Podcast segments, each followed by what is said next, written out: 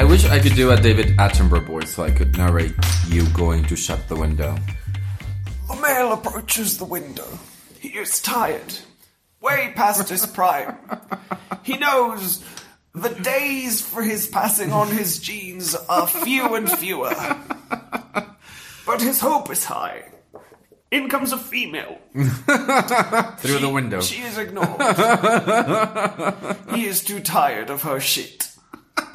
He is too tired of everyone's shit. Soon it'll be winter, and he shall retire to his cave, perhaps to emerge alive. Is there a more melancholy phrase than soon it will be winter? I don't think so. a storm was coming. No, that the, the storm thing is more That's like ominous. ominous. Yeah, exactly. There's a storm brewing. It brews. It's like, oh, what a nice storm we're, you're brewing. It's like, oh, I used my mum's recipe. Thank you very much. This is, you know, it's, yeah, it's just, I, I do like a cloud of milk. oh, oh, so witty. We're starting off so witty Exactly. Hello. As usual. Welcome to Mexicans. because we're Mexican. and we can't. We can't. we can't. We cannot. Let me introduce my co-host. He is the Sailor Moon and Curb Your Enthusiasm crossover that nobody asked for, Martin Leon. Uh, yeah. that- yeah, no, no, it's it's an accurate description. I, I like how you always roast me with some. I mean, that's with a good facts. roast. Like, this is who you are. Like, my biography is just gonna be your, the list of your roasts. I like it. I like it. So, anywho, let me introduce my co-host. Um, much like a jellyfish, he'll sting you if you come too close, and he has no use for a heart. It's Luis Augusto. Jelly, Nora Brain. Nor brain. Nora Brain. I think I actually think jellyfishes have a heart. I don't know. I googled it before. I googled. You googled it. Yeah, I, And they well, I have no googled heart. animals without a heart and jellyfish. Animals without a heart. And Yeah. there's me. And there was just like- you, and I'm like, no, no, no, no, another animal without a heart. I don't. I have no use for a heart. What do I need that for? Exactly. I was, like, I was also gonna go into like a Wizard of the of Oz thing with you know the Tin Man or something, no heart. If I only had a brain. But I thought, but I thought that was gonna be too obvious. So. Yeah. Also, jellyfishes they eat and poop out of the same hole. I didn't. know. For them, there's no difference. No. And why would there be? They're such efficient animals. Yeah, they're, They're like, why do we need another hole? around. They don't breathe. Did you know? No, they just. Well, I mean, they take. They they breathe by osmosis. Yeah. Like they just oxygen just they just happen upon oxygen. That's all Yeah. it is. And then uh, they cause oxygen depletion because they grow in blooms and they, they, they deplete the oxygen in entire areas of the sea. Wow. And they're invading. They're in. They're, they're, there's like a species of jellyfish that is. Yeah, I heard that. I mean, with that something with something climate change was making jellyfish uh, come to places where they weren't. where they shouldn't be, and they're like they're invading. They're Well, you genuinely know, like. jellyfish don't care where they should or shouldn't be. They just. Well, yeah, you can't really blame them. I mean, they're, they're just like, I'm just floating. Like, this is what I do. And I'm thinking about you know about like the usual you know transparent jellyfish, but there's like huge jellyfish. No, these jellyfish that are invading, they're called. I, I saw a, a video about this about two weeks ago. They're called the Nomura, and they are. Sounds like an RPG enemy. Well, it, yeah, it is an RPG enemy indeed because it's um, it's kind of tan brown, very very big. I know which one. That, It's yeah. like the size of a small washing machine each. And they just grow in these massive blooms, and they've they've like they've wreaked havoc with the Japanese fishing industry because entire seas are like it's like the sea going. You took our whales, now have some more sea life here. And the problem with, the problem with these jellyfish obviously is that first of all, it's you can't really eat them. Like some jellyfish can be eaten, really. some some species, yes, but their I their can't nu- imagine they're. their nutritional value is zero. Yeah. It's next to zero. Although, wait for it, someone's going to have the idea of making jellyfish chips, and they're going to be like fat free and everything free, and it's just like trace amounts of protein. And you just eat them, and people are going to be like, "Oh, it's the new trend. It's so good for you." And Yeah. but the problem is that the they, new superfood jellyfish. but they invade entire areas of the sea where, where they fish, And so if you like, they pull up their nets and they're so heavy with jellyfish that they start breaking. Wow. So they've started making, this is really, really impressive. They started making these, um, ships that have like, uh, very, very thin wire nets intended to cut through the jellyfish en masse. And they didn't realize that, uh, once you cut them, they can still, reproduce. they can still reproduce and they can like, you're They- basically. it was like Fantasia, but in the sea. Yeah, like that you're basically what you're doing is that they um, they release their sperm and their whatever it is that they use to reproduce as soon as they're cut. So basically, you just causing an, an orgy. Dun, dun, of- dun, yeah. And it's, it's insane. It's insane, and you can't fish anything that's It's been just in touch Mickey with Mouse them. fishing, you know, Yeah. on the Japanese boat. Oh. And the fish become poisoned, so you can't eat that fish now. So yeah, it's it's an invasion. It's an invasion. So yeah, fun fact I'll about jellyfish. Eat fish again. I'm actually deathly afraid of jellyfish. I mean, with reason. It's one of my like. And you lived in. Australia. Did you meet anyone who was uh, stung by jellyfish? Yes, most people. Most people But have like at least. the thing is, there is like the two kinds of jellyfish that you have to be afraid of, and they always come out in the same months.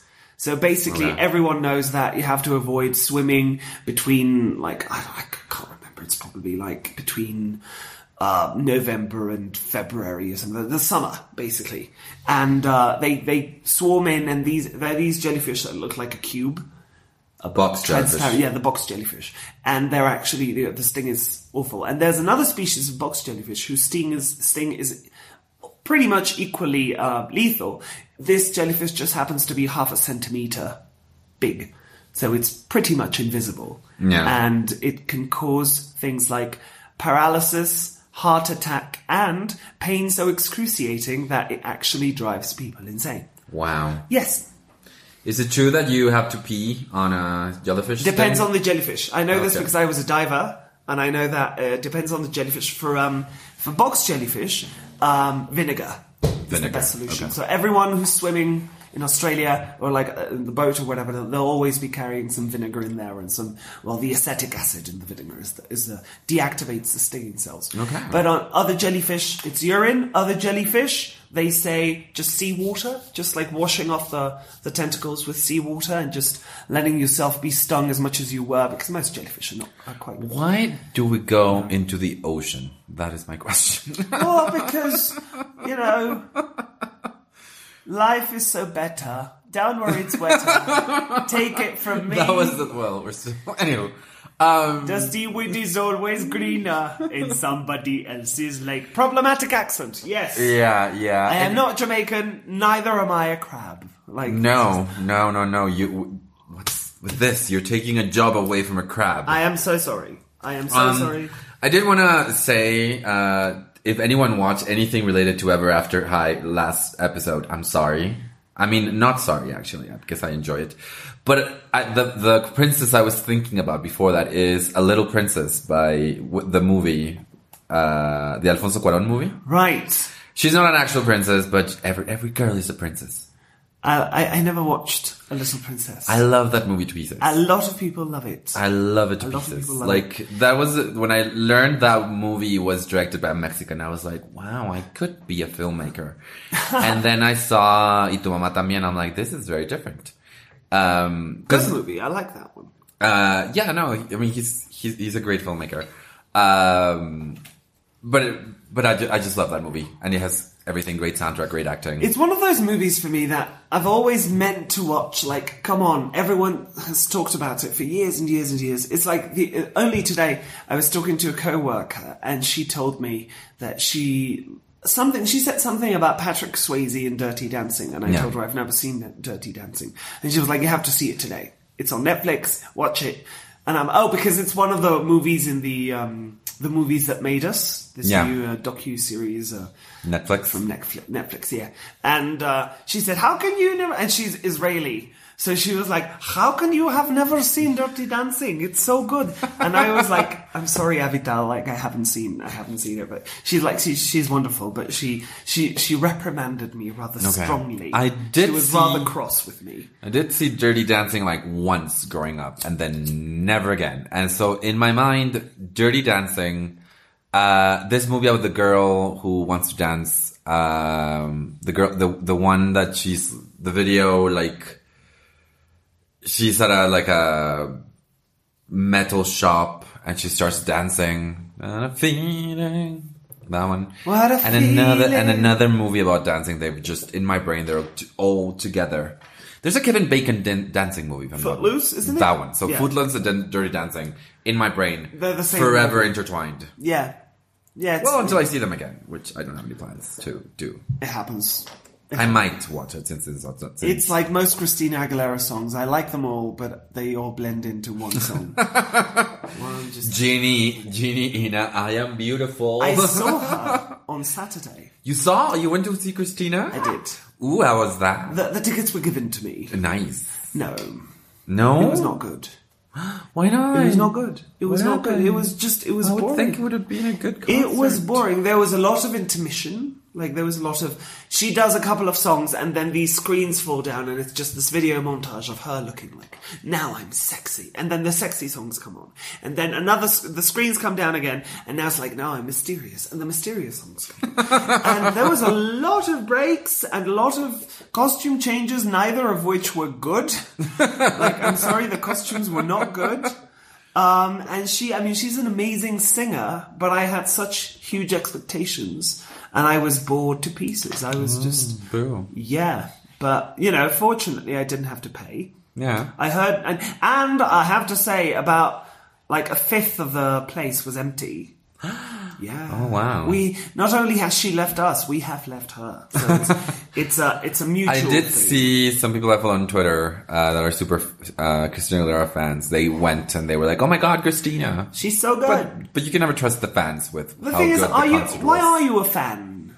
That's the that's the question I always ask. It's like, why are you a fan? Because sometimes we're fans of something just because we've been fans of something for a long time. Yeah. So she was like, I mean, she's got some amazing songs, but I swear it was just like, no, sorry, like just I wasn't. Did she feeling it. sing Reflection? She did not sing Reflection. She sang most of her hits. I think she didn't sing "Come On Over," which was a shame. I'm pretty sure I heard she sang a Spanish song. Song in Spanish. She sang uh, f- uh, "Falsas Esperanzas." Okay. She sang that, and I think she sang something something else as well. But uh, yeah, she sang "Fighter," which I think is an amazing song. Um, but yeah, it was. I was. Ju- I was just not feeling. Did you it. go with your boyfriend? Yes. Did he enjoy it? No. no. She was. When I edit this, I feel bad sometimes because I feel like I laugh a lot, and then I'm thinking, is my laugh annoying? Yes. I, thank you. No. Thank you. so anyway, uh, what's the Mexican stereotype for The today? Mexican stereotype for the day is very current because this is us as Mexicans. We are down with what is happening. Exactly. I mean, we it's are not going to come out until current. next week. but- yeah, it's going to be old news by next week, but who gives a fuck? It's current and it's happening and it's now. And it's Emiliano Zapata. Zapata. I like how you went Emiliano with an English accent and then Zapata with a Spanish accent. Well, you know what? The tongue does what it does. It just Zapata. you do have a boyfriend, so I assume your tongue knows what, you, knows what it's doing. No, I'm just I'm pretty much like Christina Aguilera is like he's already here. he's paid a fair bit of money. You know, he may as well make the most of it and get a drink. You know, this is just my life is a Christina Aguilera concert. Okay, so Emiliano Zapata. What do you know about Emiliano Zapata? Okay, I know that he was one of the leaders of the Mexican Revolution in the early 20th century. She, uh, she, ooh, foreshadowing, foreshadowing. He, he, um, he was a commander of troops in the south of Mexico. He was from Morelos, Yeah. the state of Morelos, just south of Mexico City. Um, he was of v- very much a socialist, both politically and militarily, and you know he was um, a big proponent of. Uh, you know, reorganizing the state so that it served the people and the Yeah. the, the peasantry. Yeah, because at that point, um, a lot of people were working uh, lands that they did not actually own. Like, well, the, you know, feudal system. yeah. So his main motto was uh, Tierra y Libertad. No. Uh, la tierra es de quien la trabaja, meaning That's the earth, the, the, the soil should belong to who works it. Yes. And, he, and so he was all about taking uh, the land of uh, huge landowners and give it back to people that were actually uh, working it so that they may make a profit, a fair profit out of their work. And and yeah, so this was all through the revolution with Porfirio Diaz and whatever. And he was invited to like sit in some important portraits, and then he was murdered. He was murdered as it was, as it used to happen uh, back then. Um, in an ambush. Yes, he uh, he um, uttered, or it is claimed that he. This is um, attributed to her, to him. Jesus, fuck. Uh, this is attributed to him. The quotation: "It is better to die on your feet than to live on your knees." Yes. Um, he was he was very popular with the people, duh, with the people, um, especially because uh, we often think of fe- the feudal system as something that was very medieval and back Yeah. in Europe happening. But the thing is that during the Spanish um, viceroyalty of Mexico, uh, they established a system called the encomienda, which was pretty much a redressed feudal system where you had very few very privileged uh, people. A lot of people say, oh, but it wasn't that racist because some of the encomenderos, some of the feudal lords were indigenous. And this is true, some of them were, but they were of the noble indigenous families. It's not like, you know, there was, the dirt poor people were still, were still dirt poor people and it was, it was a very um, oppressive system yeah, it was. A, it- yeah. And this actually carried on well into the 20th century. Like, it wasn't Yeah. until the 1920s or the 1930s that, you know, such a thing as people owning private property when they were uh, peasants actually started to happen. And he was one of the big proponents of, uh, of that. of that of like people owning their own fucking land and of what were uh, I don't know how to say uh, this in English, but tiendas de raya. That was that was that, was one of the reasons why the revolution because what happened was that like literally these huge landowners would quote unquote pay their workers with um with a coin that they could only exchange for product in a store owned by the landowner. So basically, Yes. they were they were just stuck there. They were they were stuck there, and, and they they had no possibility to do shit. And you know, of course. Any sort of authority, as far as police goes, w- was meant to keep things going the where they were, as it usually is. So yeah. Yeah. So what he, happened? um, oh, I, I want to say this because, well, first of all, he was killed at 39 years old. He was so young. He was very young. He was pretty much as old as you are.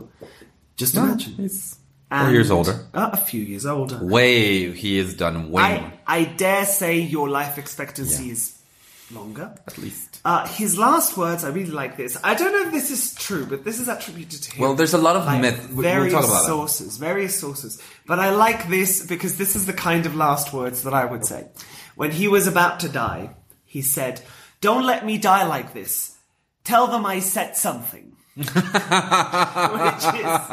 which is just I hope it's true. I don't think it is because I think most people's last words words is just like oh fuck! You know it's just fucking shit this hurts. Blah dead you know it's just like it's it's usually something like son of a bitch and just dying.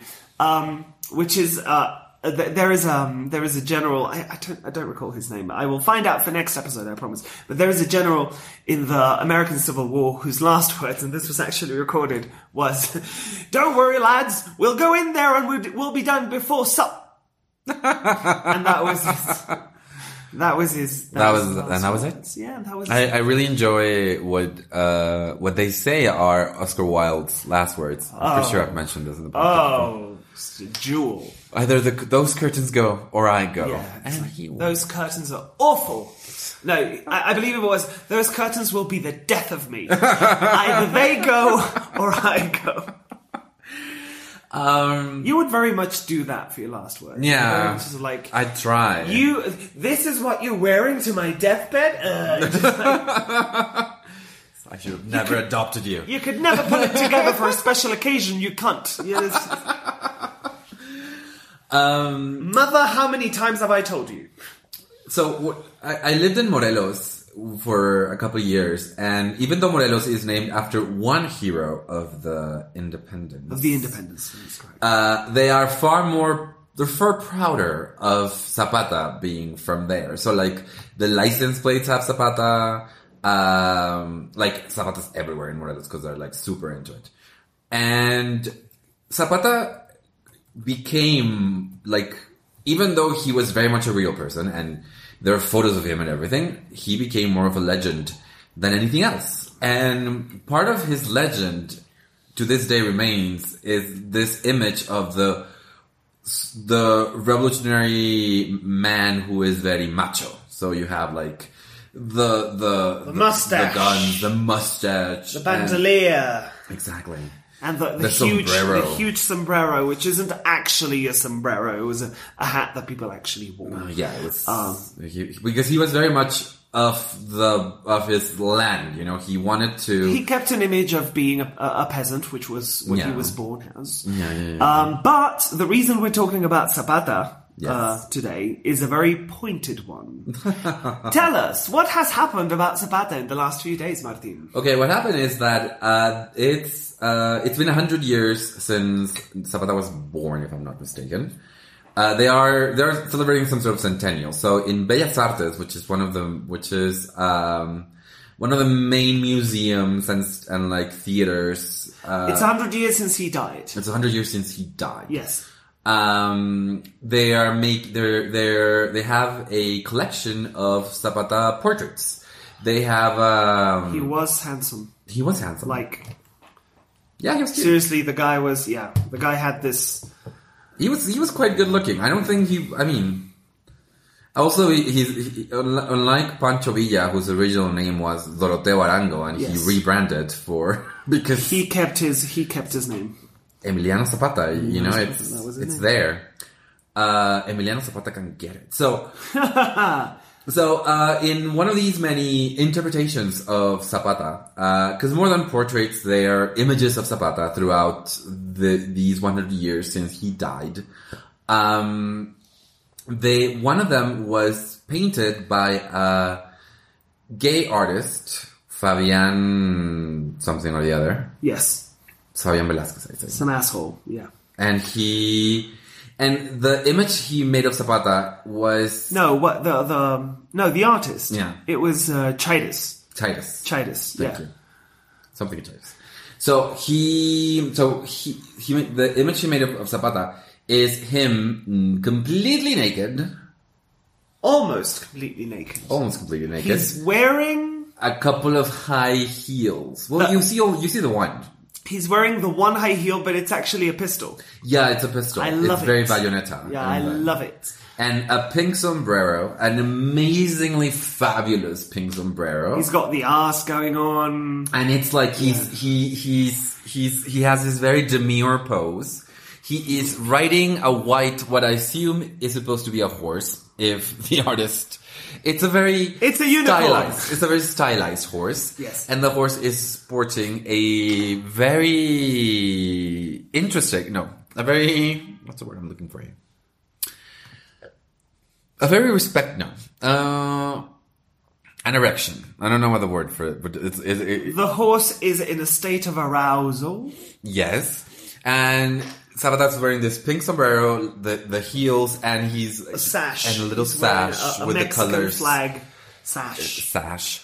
And this image was the image that Bellas Artes decided to put on the prono- promotional materials for this exhibition because One of many, by the way. one of many, but this one caught the attention of uh, Zapata's descendants and the people that are that and people from uh, uh, farmers and I don't know. He's got descendants. I've said it once and I'll say it again. If someone is planning a revolution, do not let them reproduce. Kill them before they multiply. This is how you crush a revolution.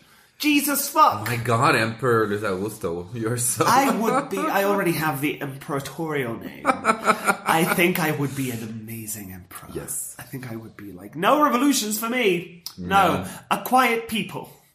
Just like, yeah, no. But he's a revolutionary. Fine. How old is he? Fifteen. You can let him live a couple of years. But if he has babies, make sure he doesn't have babies. Just get rid of it. get, get rid of them. castrate him. Castrate him, have him castrated, and then put him on a white stallion with high heels and a pink sombrero.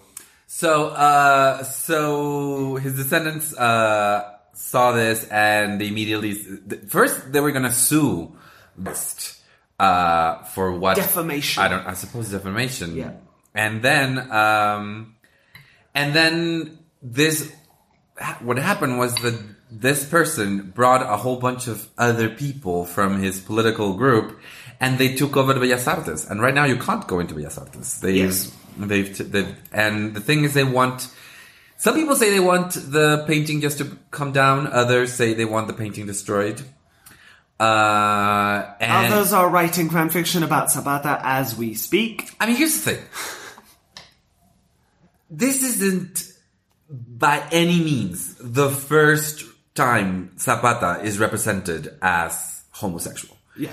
And I have, I've said that if he had been represented as a more masculine type of like leather, you know, like a bear thing, I maybe his family would have been like, oh no, but maybe they wouldn't have gone to this extent because this this image i mean you have to think that zapata is very much the image of the mexican macho the mexican hombre.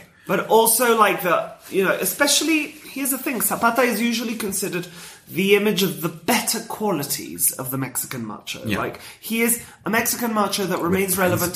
The idea that he has a civic duty to defend the, you know, the defenseless, the, the need, the needy, the, the poor, the downtrodden. would you say a mexican robin hood Um, well, should, I don't, I don't know if he was precisely a Robin Hood as far as he was um, so selfless because he did go after political power, as most people were doing back then. This is not a bad thing Yeah, about no. him. This is a bad thing about every revolutionary. This is why I crushed them. But.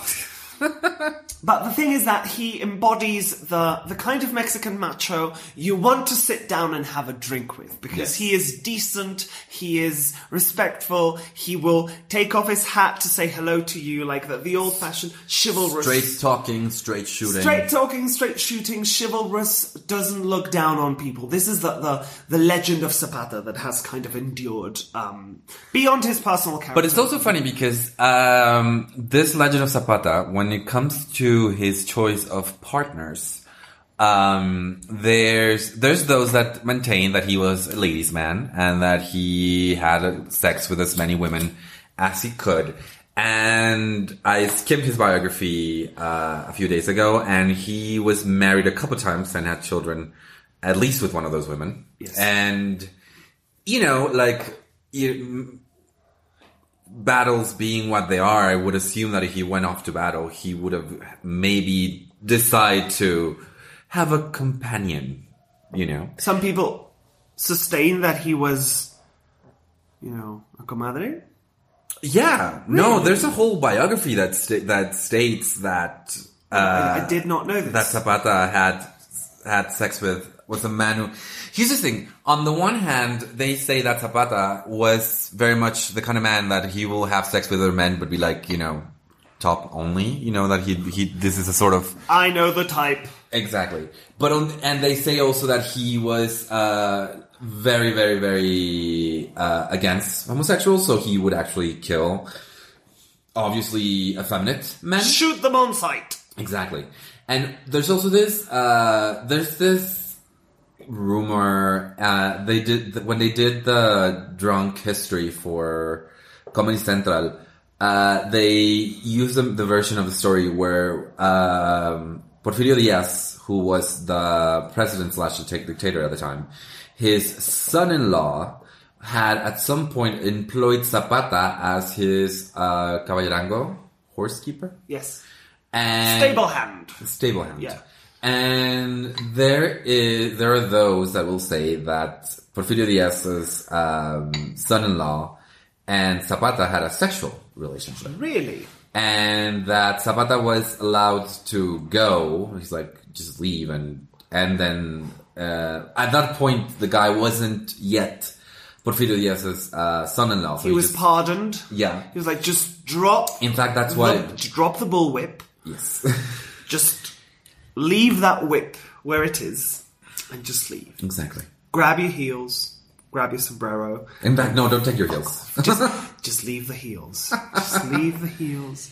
And there are others that was that I mean, and here's the thing that annoys me when we're talking about historical figures that may or may not have had sexual relationships with people of their own gender. It's like people will say Zapata was gay, and it's like, well, technically, gay wasn't a thing that wasn't invented until the 60s. Gay as an identity. Exactly. Yes. So yeah, Gay maybe was a thing you. Gay was a thing you did, not really a thing you were. Exactly. So yeah, and also if you're going to state that he had sex with other men, fine.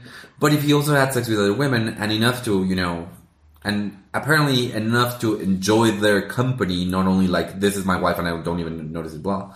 Uh, I think that the the correct, and this is me overcorrecting, but in my he, I think at most he was bisexual.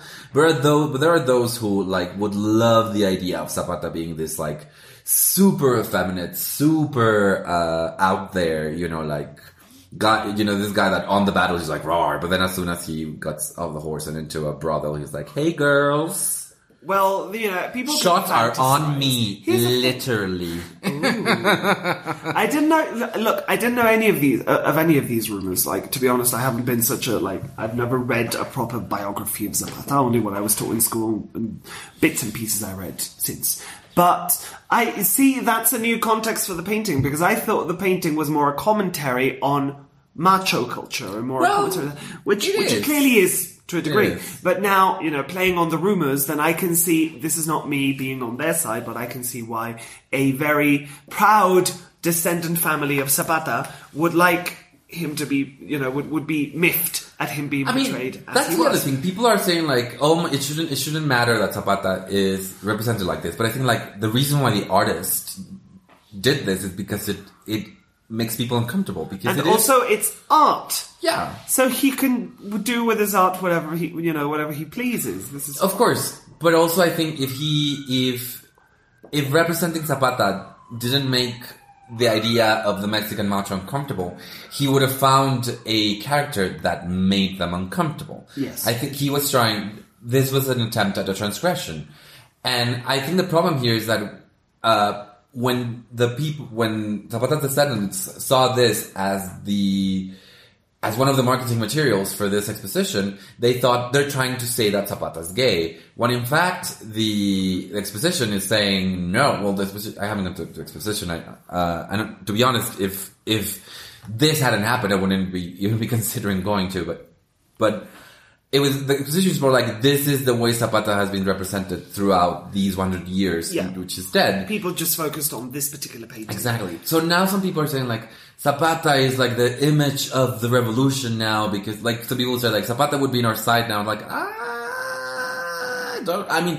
he's dead. Who knows what he would be doing? You may as well just ask him. yeah. Hey, Emiliano. Take, take your, Ouija out. take ¿Qué your- pedo? Pues that gustó. Yeah, it's like you take a Ouija board. You made him a northern man, which he isn't, wasn't, wouldn't be, right? No, according to me, everyone Yeah, outside. Mexico City talks like that. Back then, everyone was from Monterrey. Back then, Back just then. literally everyone just yeah. Um, and it brought out this very, very, you know, the idea that a lot of people don't consider this a Mexican stereotype, but we are a fairly homophobic people, and you know, it was like punches got thrown.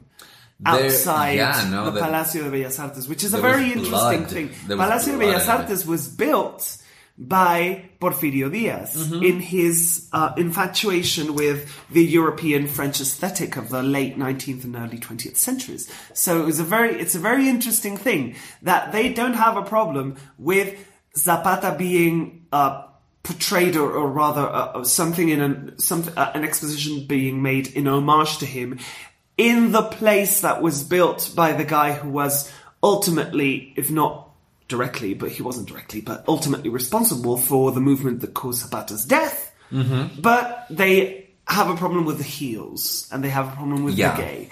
And people got really steamed over it, and, you know, um, I believe that the actual definition is they're assholes. They're a bunch of assholes, and they really should stop. And I mean, I think I think there's that. I I can sort of empathize with where they're coming from because in the end, the whole point of the painting was this was to create this uncomfortable feeling, And it worked. and it worked very well. Uh, and as someone who does uh, who does comedy from a gay man's perspective, I do have jokes that are meant to elicit un- uncomfortable feelings from the audience, but I don't want them to punch me or anyone. Yeah, but Um, the thing is, when you're commenting on yourself, it's fine. But here's the thing: the people, his family, and the people who supported his family, it's like it's like when Christians go to a rock concert and they go, "But this is the devil." Like it's like it's not for you. You're not the audience for this. Like you, you were not invited. This is not something that you should. But like, that's not true because they are invited. This is museum. I mean, it was built on the idea that there's a class system and that class system should be respected. But Bellas Artes now, it's not a public museum, but it is in that it's not free to enter to everyone. But it is a place where any everyone is invited to go in and watch the exposition, and it's.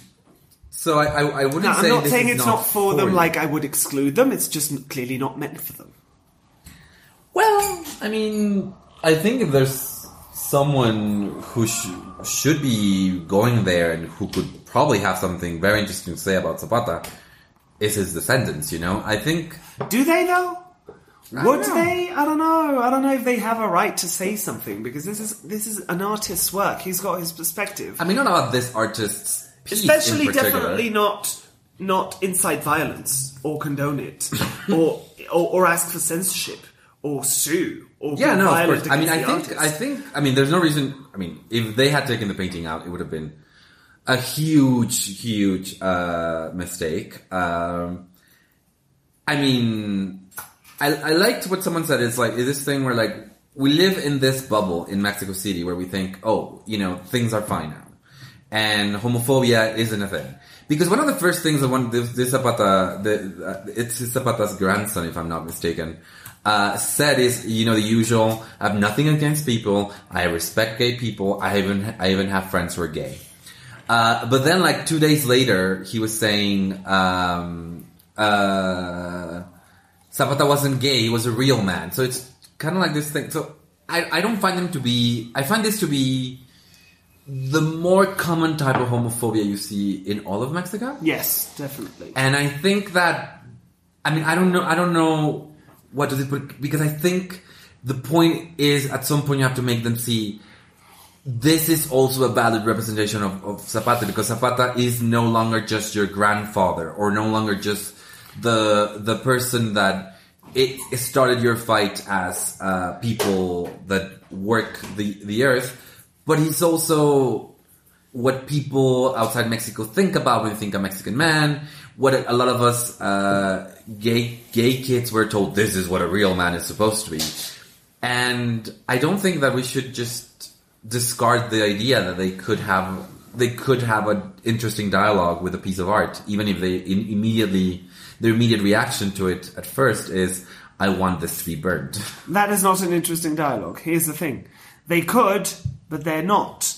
They could argue and they go they could say, okay, but why where does this come from? And this is my perspective. But that's that's you imagining them as more civilized as they're than they're being. Yeah.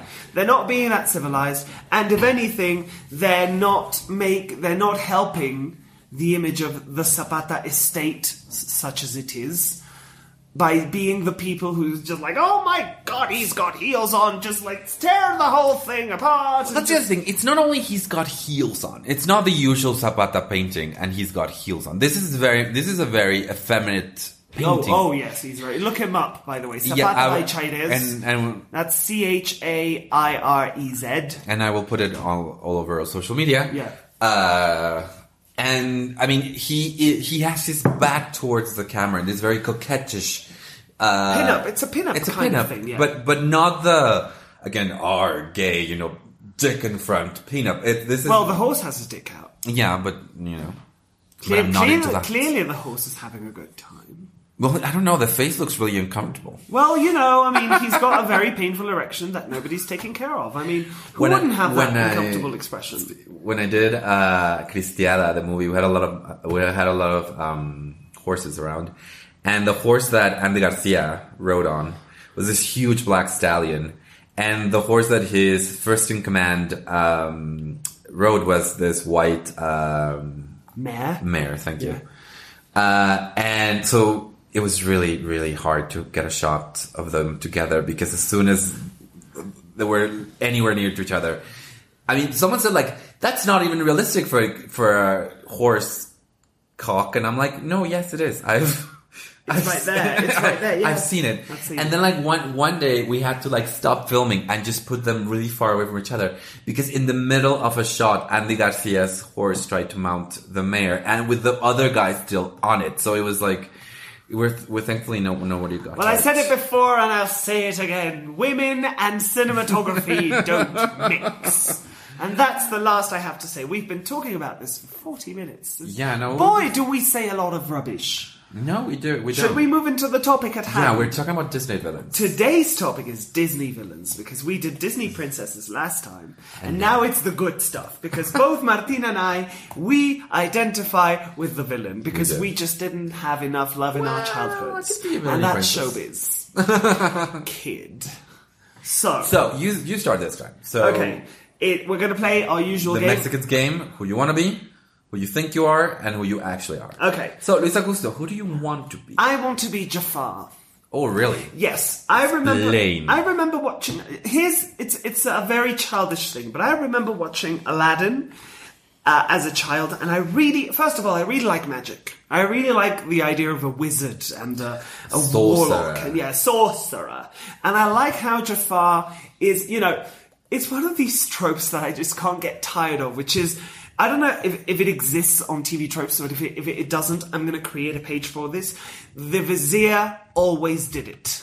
Because every time, every time you have a reasonable figure of authority who is innocent and rather naive, and he's got this really street smart, very efficient, usually, very efficient um, vizier or uh, But counselor. for me, even the word sounds sketchy. Vizier. Yeah, I know. It's the kind of, it sounds like Parseltongue, doesn't it? It's like, vizier.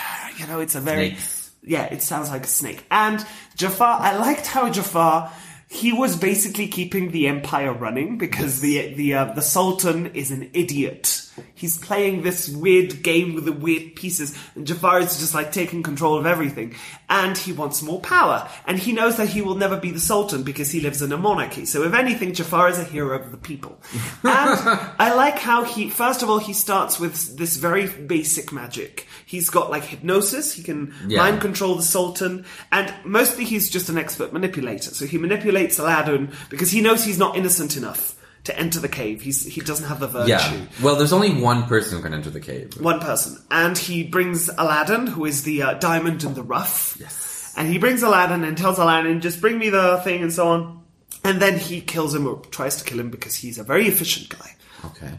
And he comes so close. The thing is, he comes so close because he one of his wishes is to be sultan first. I like how he he goes through his three wishes in the matter of ten minutes. First, Yeah. he wishes to be sultan. So what that basically means is he's wearing the white, which does Costume not suit change. him. Does yeah, costume change does not suit him at all. And then he's like, "That's right. I still need more power. I wish to be the more power, most powerful sorcerer in the world." And he becomes the most powerful sorcerer. He's pretty much unbeatable at this point. Like there is no way you're going to beat the guy.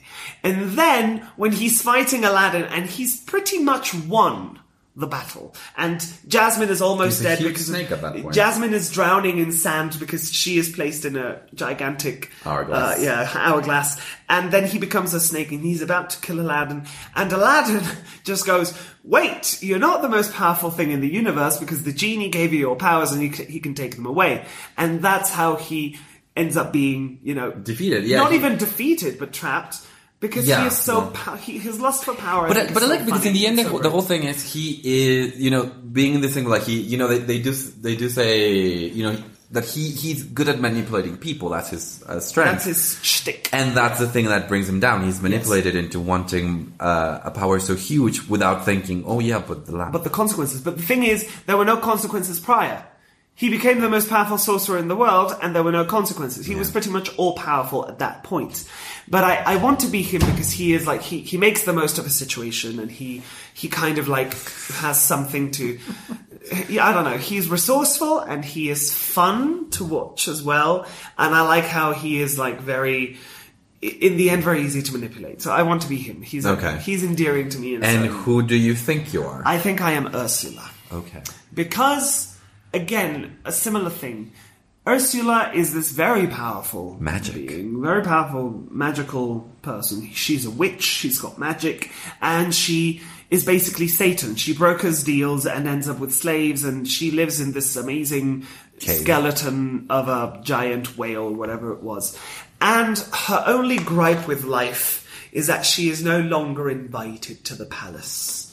Like the the whole retcon of Ursula having been Triton's sister is from the musical. In the movie, she's just like bitter because she says, "I used to live in the palace," but she is lying down. on Maybe this- she was a vizier. maybe she was the vizier, but she was lying down on on a bed eating shrimp, just having like a leisurely life. And she still wants revenge, so she's petty that way, uh, but she's also quite clever. So I, I, I think I am her. My pettiness does get the better of me. And you are. I actually am Dr. Facilier from The Princess the oh, an amazing villain. Very good villain, again, un- as underrated as the movie he's in. Um, And a great villain song. a great villain song, a great villain concept. I like how in that movie they kind of like touched upon most of the you know bits and pieces of African American culture, and he was a, a part of the uh, African Caribbean voodoo kind of um, aesthetic. So he clearly has. He actually looks like a god from uh, voodoo, who's um, Baron Samedi, who is one of the the death deities of, of voodoo.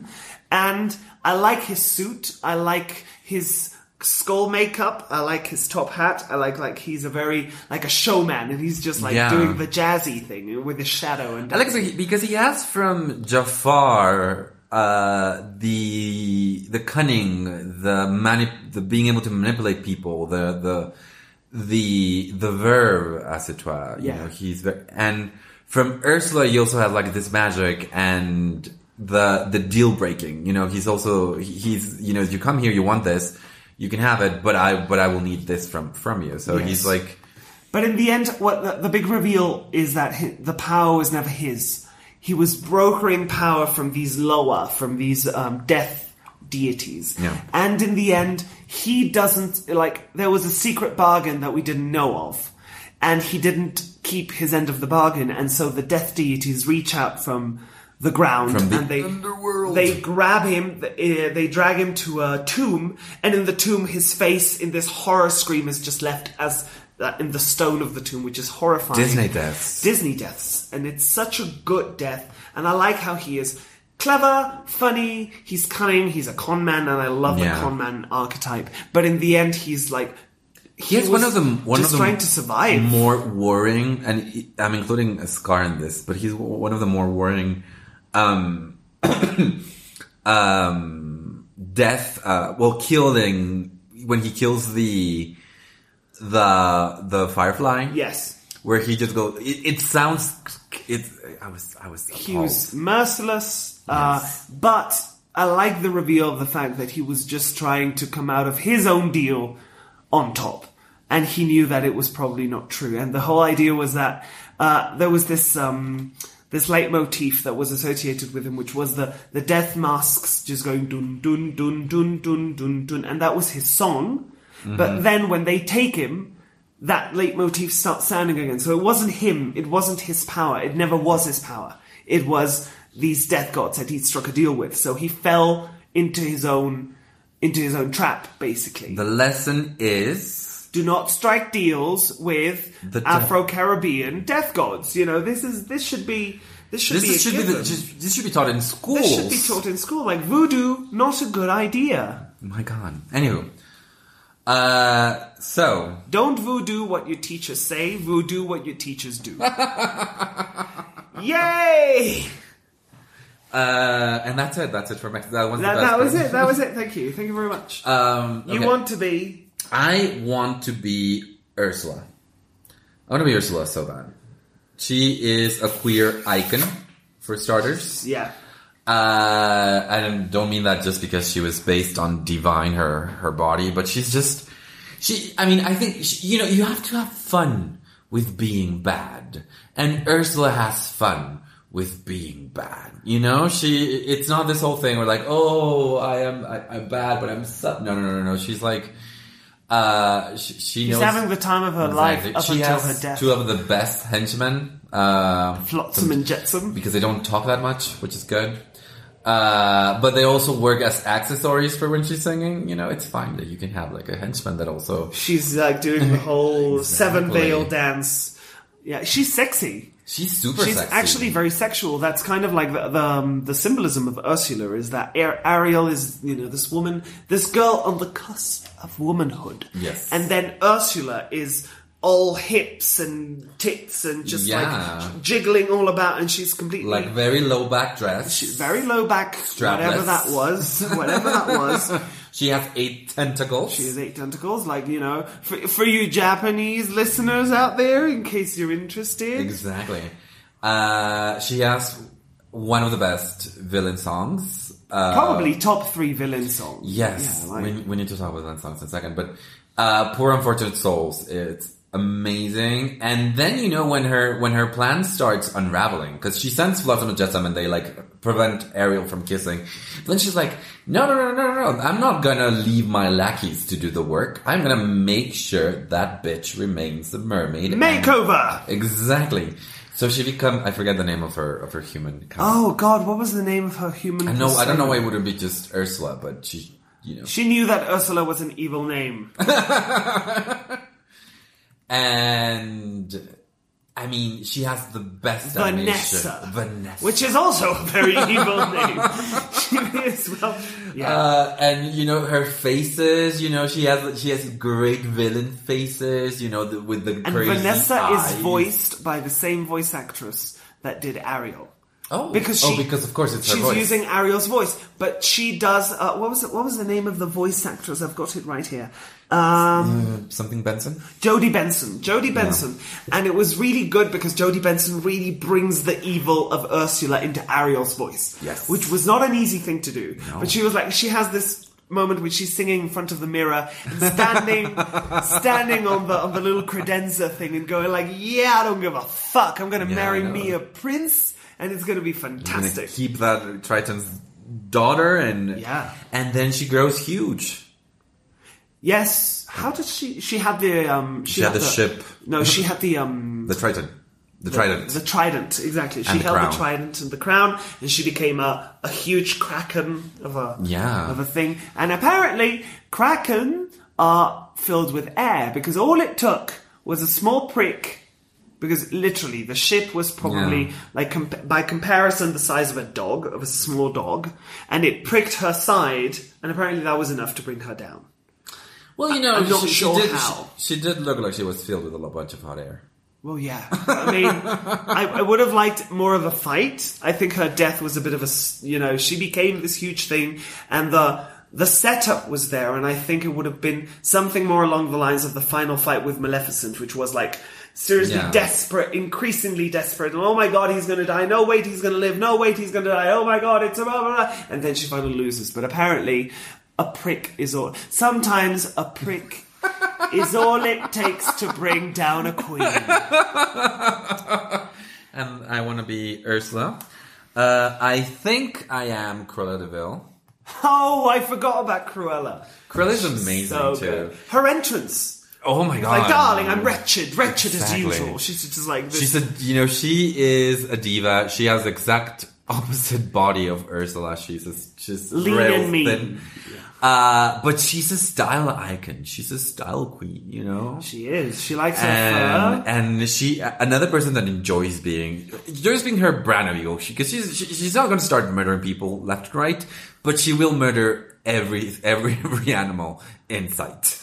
Which, you know, I mean, like, in the grand scheme of things, I mean, it's Exactly. just like, And even though I love the Glenn Close interpretation of, of Cruella de Vil, she's amazing. yeah. The animation for uh, Cruella de Vil uh, in the movie, like just her huge coat, just that huge coat she was taking she- you can everywhere. see she's like painfully thin, Yeah. and it's her huge coat that gives her the presence. Exactly. And then she's got like the hair that looks kind of like she's she has never seen a hairbrush Ever. She doesn't bother with that. but right? she still manages to have like half of it white and half of it black. definitely. And I love I love her song, even though it's not her villain song. It's a song that uh, Roger uh, makes for her. Yes. But one of my favorite uh, And her name, Cruella de Vil. Cruella de Vil. It's How could you name your daughter like that and not expect her to be a murder? murder Oh yeah, someone. Cruella from the Boston DeVilles. Yes, of course. yes. But at her car, her car. She goes. Her car is evil. If Yeah. you remember, her car has the the headlights like, like this evil It's it's, it's well. glare. Yeah. And I think I'm her because I, I, I you know, for the same reason I think I'm poison ivy when I want something. Sometimes I'm just like raw. I'll take I'm it. just gonna take this. Exactly. And one of the and she she also looks she also looks very comfy in a bed as I uh, whatever it is. But that that scene where she's where she's reading the newspapers, where you hear like ah dog napping. And it's like what a tragedy. What a terror. And then you know whenever she calls whenever she calls Horace and Jasper, she's like you idiots. And sometimes when I'm doing my stand up comedy workshops, I'm like you idiot. That doesn't work. I like that she is technically friends with Annie. Yes. Like Anita. Anita. Anita, oh. darling. And she's got like and how did this friendship begin? Because in the in the in the film adaptation, in the, the live action adaptation, they kind of smoothed over this. This was actually what I would consider a very effective live action adaptation because first of all, it wasn't really so much about the dogs. The dogs were non-speaking parts. They were trained dogs and it was more about Cruella and the, uh, the the humans of the story. So you had like um,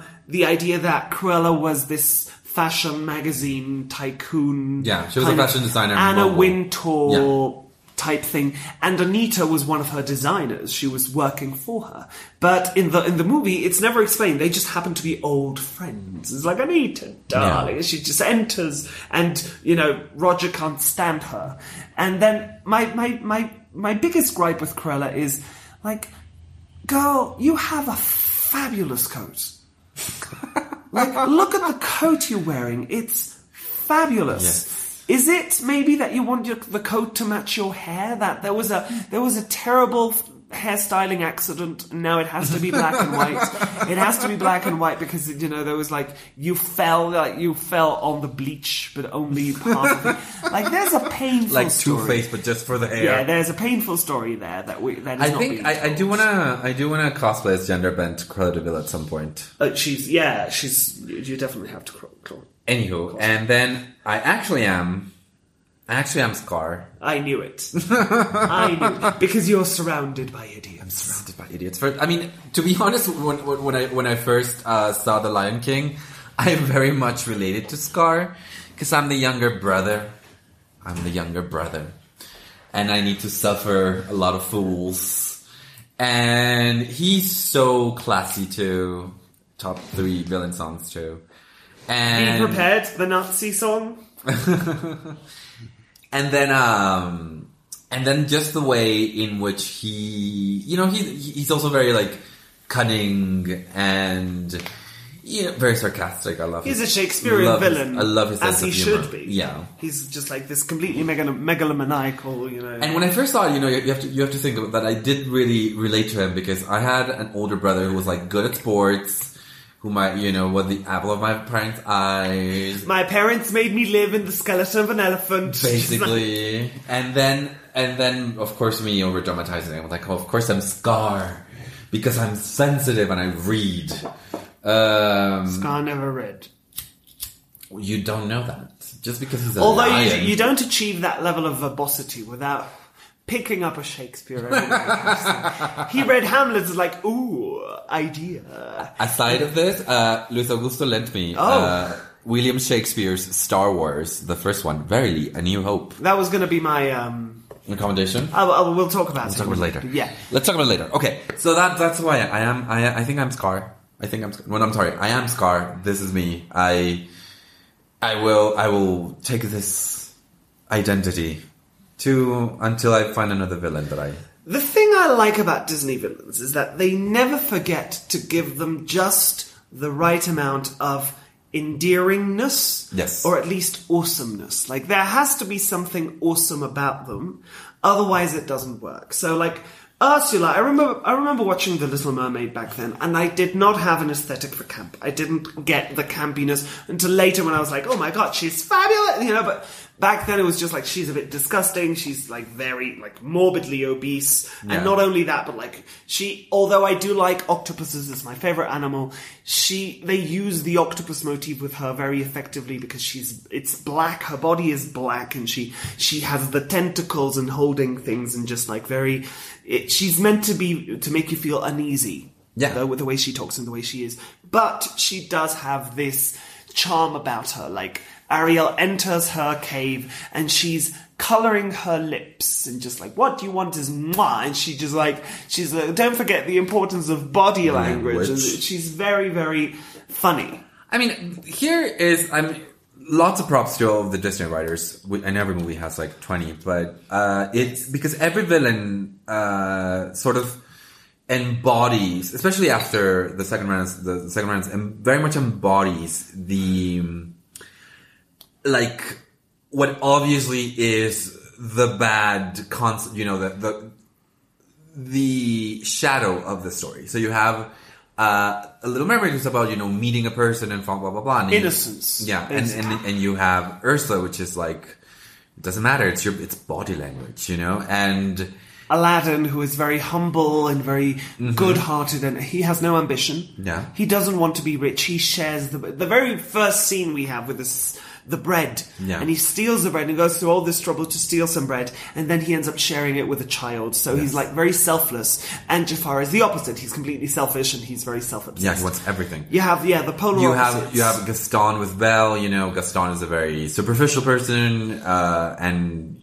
you, there's not you know this idea of don't judge a book by its cover is like don't judge uh, don't judge the beast by its he's very majestic. Cover. He just wants to marry Belle because she's beautiful. Yeah. And there are the, these three gorgeous blonde triplets, Yes. as far as I can see, who are behind him like, oh, isn't he dreamy? And he ignores them like, no!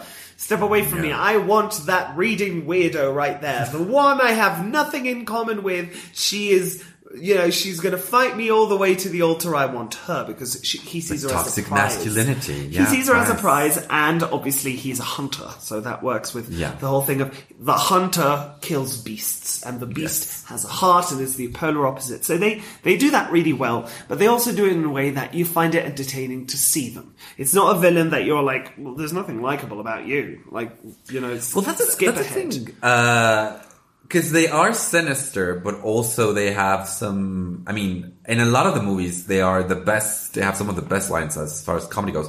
Hades in Hercules. Hades. oh my god, why did we not comedy mention gold. him? Because neither of us is Hades. I want to be Hades. I'm going to change mine.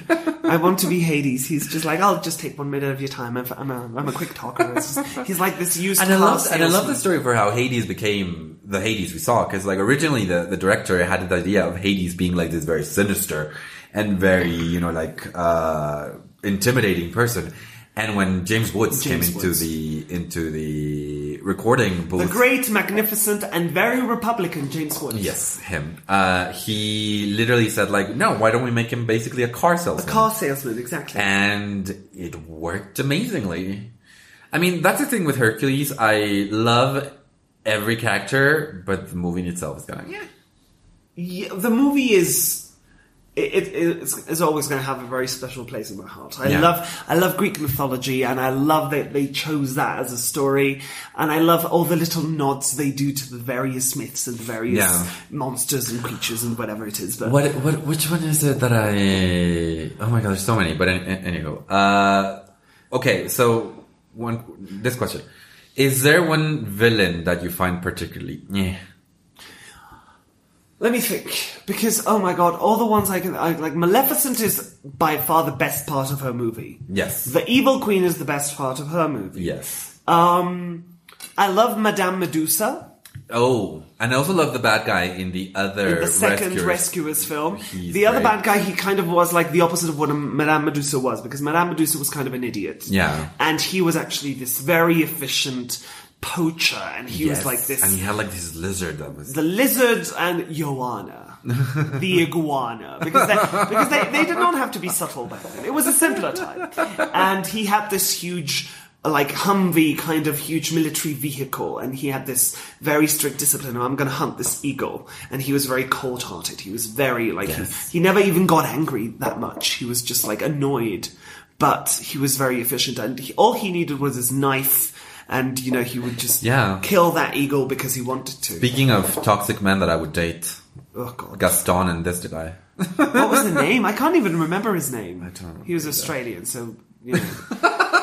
Pick an Australian name, you know. He was just Uh, David. Oi, David. so I don't think there's there's a villain. I that- mean, one of my favorite villains, and she doesn't even have to have any powers for it, is uh, Cinderella's stepmother, Madame. She has a name at some point. Tussaud. Madame Tussaud. No, it's not her name, but I, I just went with a madame. Uh, but she, because she's, you know, she also has her lackeys, which are the, the stepsisters, but she's very sinister. And she doesn't need any power other than the power she has over Cinderella, you know?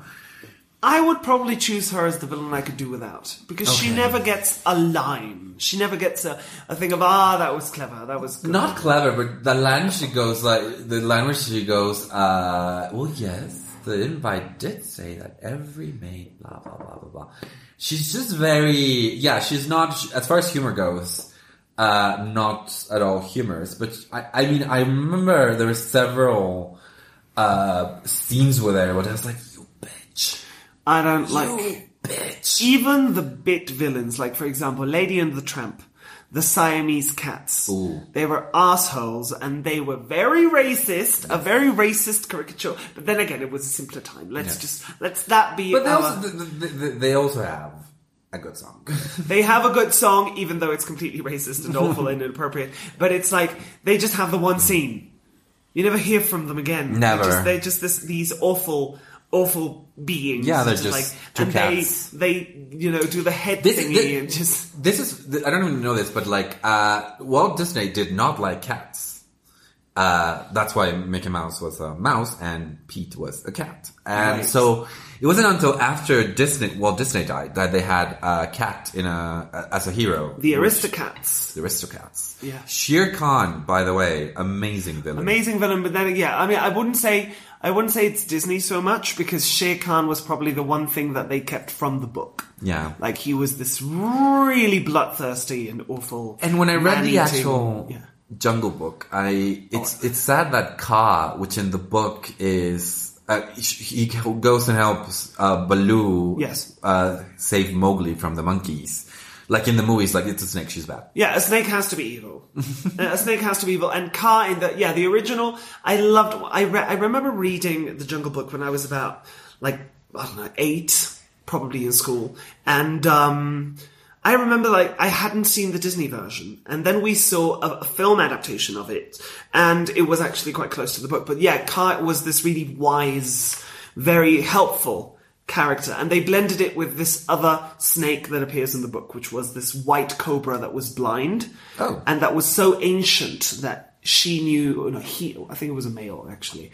Um, he knew like things that had happened at the jungle and it was all about the, the wisdom of the jungle and the lore of the jungle and whatever. But yeah Kaa was again very funny villain hilarious very creepy song. He he, he gets his creepy you know, going on very, very quickly. Um, but it's what's what's the song like? Trust in me. Yeah, like it's- Ka yeah. has trusted me. Trusted and me. the same voice as Winnie the Pooh, by the way. Oh, really? Uh, yeah, uh, the same voice actor. Um, I, I think I like most Disney villains. Like I, I, I, just I think the one that I will think, you know, the villain for the Aristocats, the butler. Uh, I mean, Aristocats is one of the weaker Disney movies in general. Like, I like it because I like cats and I saw it with my, with, like, I saw it growing up and I liked it. But it's, I think that villain, he's not funny. I mean, he is funny in this, like, ha ha ha, the bad guy. You know, the kind of, yeah. the Vizier.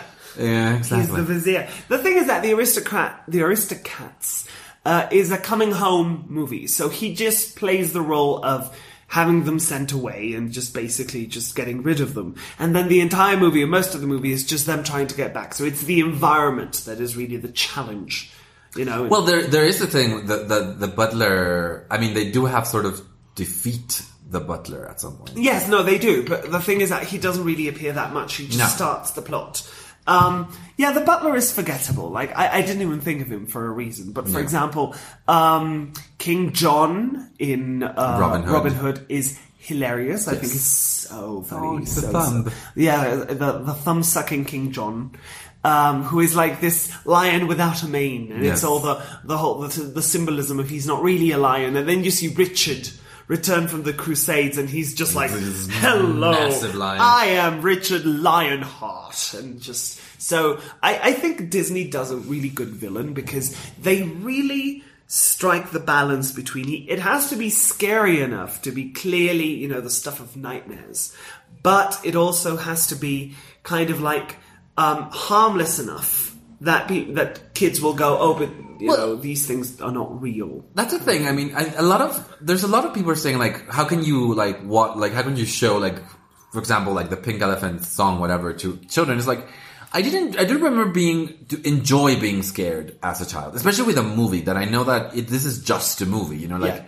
Yeah, I am terrified of Cruella de Vil, you know, like racing towards the screen with her red eyes just going crazy. i was never terrified Uh, Like the terrifying things for me in Disney movies, oddly enough, had nothing to do with the villains. So, for example, traumatizing things, things that traumatized me as a child. Disney. Mufasa. The scene, no, Dumbo. oh my the god, scene where his mother is in the cage. baby and mine. She can't reach him except by reaching out with her trunk and rocking him to sleep. I was just right now just remembering this. It's just so like Disney knew what he that motherfucker. He knew what he was doing because what could possibly be more heartbreaking for a child my God, than seeing uh, uh, Your voice is Yes, a little bit. Yes, there is a heart somewhere in this jellyfish. there is a heart, and just the, the idea that a mother can't reach her child, it was just oh, like terrible. And then Bambi. Again, Oh the villain God. is never seen. It's man, Ever. like men. no, and, Yes, and totally. the, um, they did this uh, thing of the AFI's list of 100 years, 100 villains.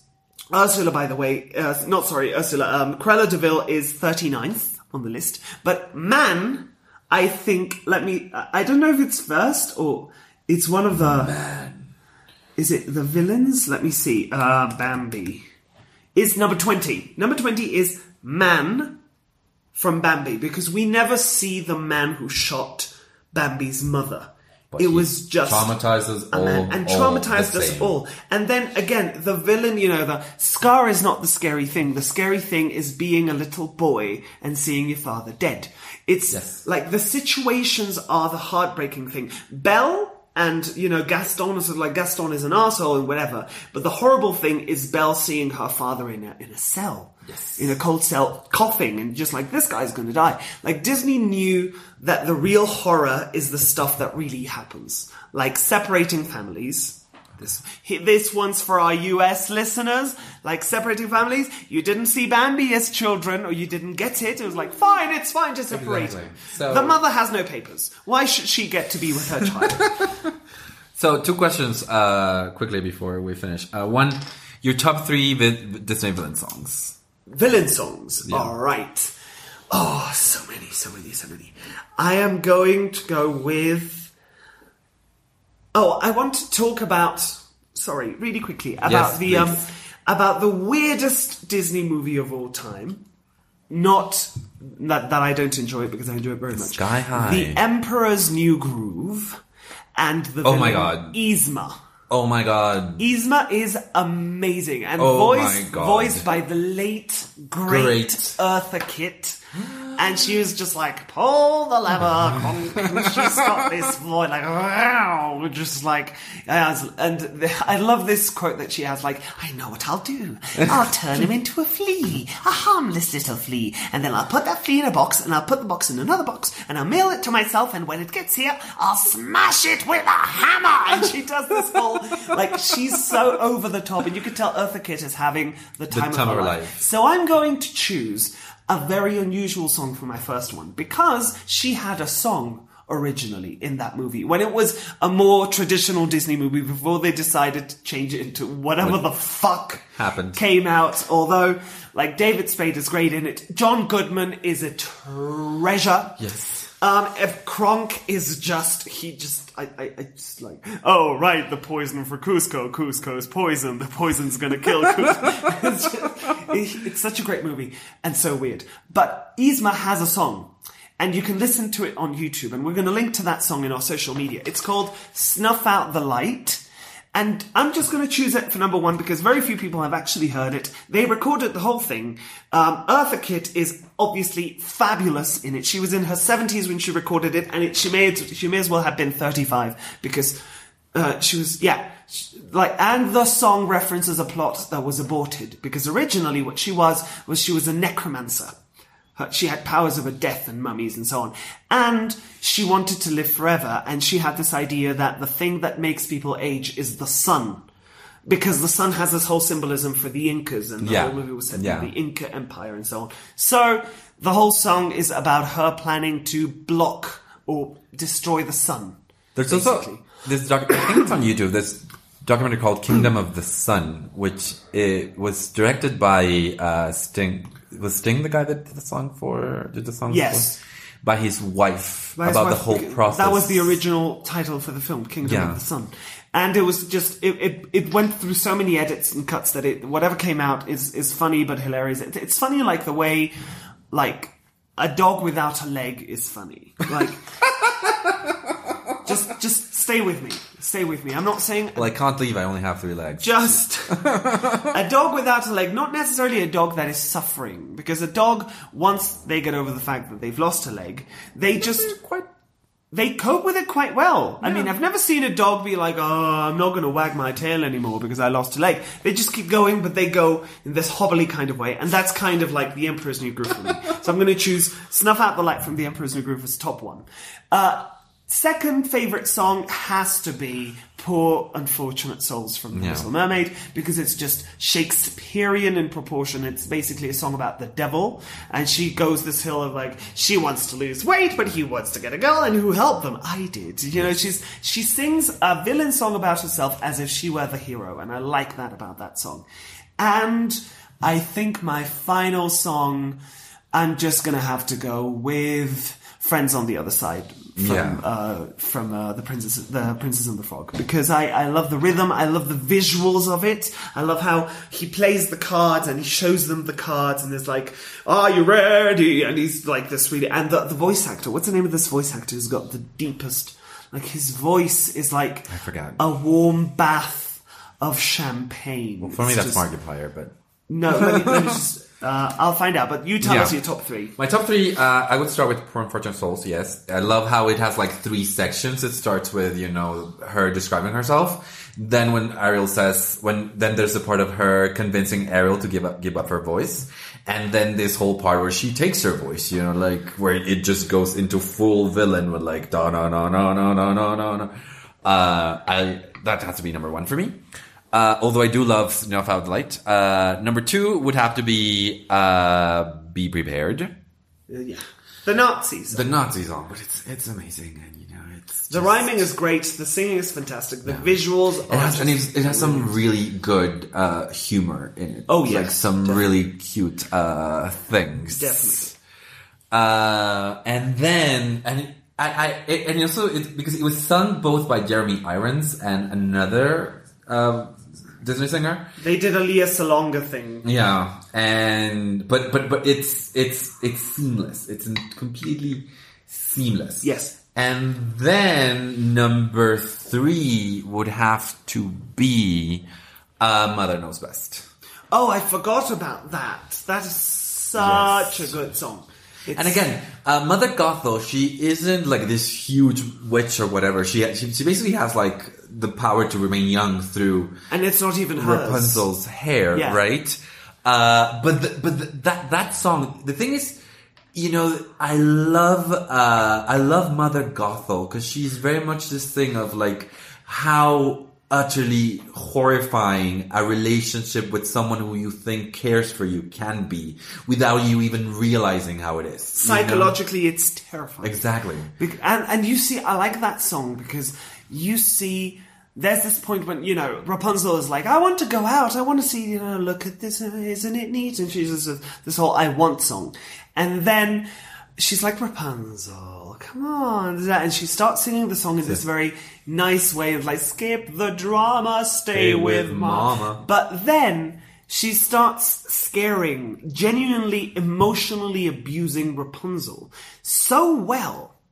And so, like, in such a good manipulation of Rapunzel's emotions that when, after she scares her with the tricks of the light and like, oh, the plague and the blah and the thing and the blah, and she appears and she goes, and she opens her arms and Rapunzel looks at her run. with this complete, like, oh my god, my mum is still here, and she hugs her but with this genuine feeling of thank goodness I have you, and uh, and the and Mother Gothel, Mother Mo- uh, the Mother Gothel strokes her hair and says, "Rapunzel, don't ever leave this place again." Done. Yeah. It's it's like it's so dramatic. And It's that line that she has with her says because uh because Mother Gothel says I love you, Rapunzel says I love you more, and then she answers I love you most. Is this line where, she, where like they say it's like oh it's a cutesy line they say to each other, but then when you realize that this is what she's saying like yeah I am not only I love you most and I I you I am the only person you can turn to in any Yes. situation. For me that that that that line It's a that fantastic song. I didn't. I I, I, wish I I'd thought of that, but I'm happy you did.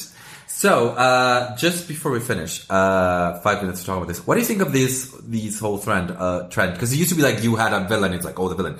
But now you have all these movies where the villain is revealed, you know, like, oh, like Frozen, uh, Coco, um, you have, uh, Zootopia has, has that. Yes. Uh, Wreck-It Ralph has that. Yeah.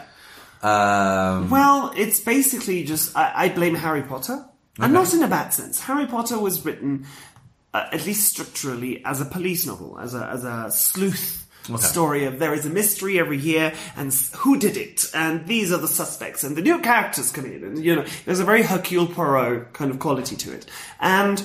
The thing is, back when Disney was in the second Renaissance, and obviously during the first um, Golden Age, uh, most of the stories were fairy tales. So most people, it wasn't a surprise to anyone who the villain turned out to be. Like, so if it's not a surprise, then why not just run with it and have the villain be revealed to be villainous from their looks, even from their very looks, and even like. Uh, let's say the anti-heroes or the anti-villains, like for example, um, Iago, the um, the parrot, Jafar's parrot, Yes. who ends up not being so terrible in the end. Like he does have like this kind well, of well in the sequel. in the sequel in the sequel, but he and even in the first movie, he's just like a lackey. He doesn't even get something terrible happen to him at the end. What happens to him at the end? I He gets recall. trapped in the lamp with Jafar. Oh, sh- he becomes trapped in the lamp. Oh, no, that is terrible. Then what am I thinking about? No. Um, but then the, the idea that you could establish the villain, like, just from their facial features from the very beginning. Yeah. The only shock, I think, would have been maybe Gaston. Like, Gaston at the beginning, he's more funny than menacing. He's just like, yes, and I will marry her, and so on. And he doesn't seem very sinister No. uh, until after the Gaston song when they do the reprise, and he's like, "I'm gonna put Belle's father in the, Yeah, in the uh, insane asylum. and that conversation he has with the guy with the, of the, the insane of the insane asylum. But before then, he's not really that sinister. He's kind of like funny, like how Belle is so above him, but he gets his stuff. So he was actually a surprise villain to a degree. But a lot of the villains, they were like, we know. We know this guy's the bad guy. Why waste your time? But then you wanted more subdued villains or more contrasted and nuanced villains. So you had the subversion of the perfect prince turns out to be the bad guy in Frozen. And, well, actually, Mother, Mother Gothel is never uh, implied to be anything other But than a yeah, well, I mean, you can see she kidnaps Dr. Facilier, always the villain. I mean, in Wreck-It Ralph, uh, King Candy. The thing is, I think that there's a lot of kind of forgettable villains because they're, they're like surprise villains, but like the main story doesn't have to do so much about them. Like King Candy in Wreck-It Ralph, yeah, he's the one that takes like the game from Vanellope, and Wreck-It Ralph and Ralph uh, defeats him in the end, but he's not. You know, he he's never he's he you know he never has this whole like he doesn't have the villain song. He he never like. Uh, well, there are no songs. In Wreck-It no. Ralph. And then you have like uh, the guy in Coco. My suggestion for anyone who murders their best friend and takes their music is do not make a movie in which you confess to that crime. But then again, he wanted them to remember him. So, so that's why. Um, I, I did like the revelation in the um, the Zootopia because once again, Zootopia is a police buddy cop Very much a- kind yeah, of very much. kind of movie. So um, the revelation that in the end it's the he- Bellwether. Bellwether, the uh, the non-predator, The mayor's they call them? assistant. the, They're- they're herbivore, herbivore. yeah, Yeah. the herbivore, Prey. The prey, yeah, the prey who is actually this really manipulative, you know, son of a bitch that essentially is trying to make the predators look bad so that she can get rid of them and so on. I like that reveal. I remember seeing that reveal and saying, kind of, kind of could see it coming, but I remember being very, very invested in the fact that who's the bad guy? Who's the bad guy? Is it the mayor? The mayor is too obvious. The mayor Yes. wouldn't it wouldn't be the mayor, but who would it be then? And so on and so forth. So I thought that was a good reveal. Some of them are better than others. The one in Frozen is good. Yeah. I like the reveal in Frozen as well. Although he doesn't really get to do anything too evil. It's all about Elsa learning He- to he- unfreeze he- people. Yeah, no, but he did uh, sort of. He was trying to get uh, Elsa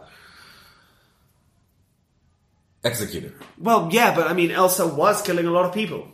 Yeah, but not on purpose. But she was killing a lot of people. I would have executed Who her. hasn't frozen a lot of I people? would have by executed accident? her. I would have executed her because most of the people are implied to be living in the countryside, not in the city. So I'm pretty sure many thousands died because of Elsa letting it fucking go. So let's just let's just leave it at that. Let's just leave it at that. I Fine. Think, I think a lot of the Fine. consequences were Let's like. just leave it at that. Yeah. Um, so, so what do you recommend this week? I recommend.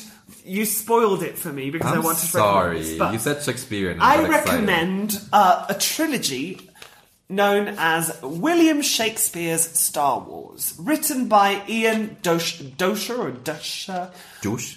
Do D D O E S H sorry D O E S C H E R Dosher I guess. Um, the first part Watch, of which is called Dish. the first part of which is called Verily A New Hope, and he basically took the Star Wars trilogy and wrote it as if it'd been written by Shakespeare, and it is beyond brilliant and hysterical. Just everything. Did you read the whole thing? It's I read the just, thing. It's just absolutely wonderful. I love I mean, how I- he made um, R2D2 a speaking part, but only when he's in soliloquy. Yeah. So he's like, I shall only beep and bloop whilst this fool is blah blah blah blah blah, but then I will pretend to be a fool and so on and so forth. And um, I would like to read, if I may, a small, a please. small. Uh, I would like to read the prologue. Yes, sorry. No, I was going to say that I, what I love about uh, this uh, this book is in my in my, what, what I was think, at one point my, when my brain started thinking it's like this is what happens like after the rebellion happened. Uh, uh, William Shakespeare of A Galaxy Far, Far Away a long time ago uh, wrote these.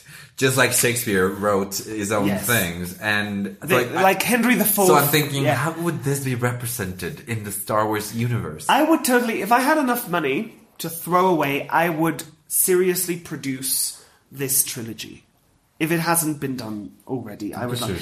and everything is there. Every little scene, every little moment is right there. But obviously, they describe a lot of the things because you can't have a Death Star have- on stage. and you have a lot of uh, self like um, soliloquies. Yes, a lot of like I feel this thing and I feel this other thing and so on. And I, what I want to read is the prologue because it begins with a chorus, as many Shakespearean plays do, and this is actually the um the, the opening crawl of Star Wars in the yellow letters. But it's just it's it's written so well, and let this be a, a taste. So. It, it is a period of civil war. The spaceships of the rebels striking swift from base unseen have gained a victory o'er the cruel galactic empire now adrift. Amidst the battle, rebel spice prevailed and stole the plans to a station to a station vast, whose powerful beams will later be unveiled and crush a planet. Tis the Death Star blast. Pursued by agents sinister and cold, now Princess Leia to her home doth flee, delivering plans and a new hope they hold of bringing freedom to the galaxy. In time so long ago begins our play, in star-crossed galaxy far, far away. I think it's just, it's brilliant beyond brilliant, and I have all three books, and I strongly recommend. And there are certain, not only uh, R2D2, there are other parts that are. Of course, you have Chewbacca, Greedo, and Jabba, who have like parts, but they and of course they, they follow the the meter, but they're just sounds. They're just yeah, and I think it's just amazing. You can find uh, the whole thing. Uh, there is like a Royal Imperial box set that includes the three uh, tomes and a full color poster because you have these wonderful illustrations of the characters in Shakespearean garb. Um, they're actually, uh, I don't know if they, they are uh, on sale in Kindle. They should be if they're not. Yes, they are. And they're pretty much just as expensive. So you may as well get the book because it's wonderful. So that's my recommendation. What about you? Do you know Chris Fleming? No, I do not. I will show you a video just now of Chris Fleming, but I recommend his uh, full stand-up comedy hour. It's called Showpig. Uh, it's on YouTube. Uh, Chris Fleming is known for Gayle, a web series about a about a woman like a of suburb uh, from us from suburbia, and she's crazy. And Chris Fleming, he, he has he he he's one of those people. He just his body is made for comedy. You know, he's very tall and very lanky, and he moves in very like jarring ways. And his comedy special Showpig is Showpig. Showpig. It's amazing. I, that's all I'm going to say. Uh, thank you so much for listening. You can find Luis Augusto at Mr. Drama everywhere. And you can find Martin Leon at Mintonorel everywhere as well. And you can find us at Mexicans in most places too. So have a nice week. Thank you for stopping by. I need to go pee.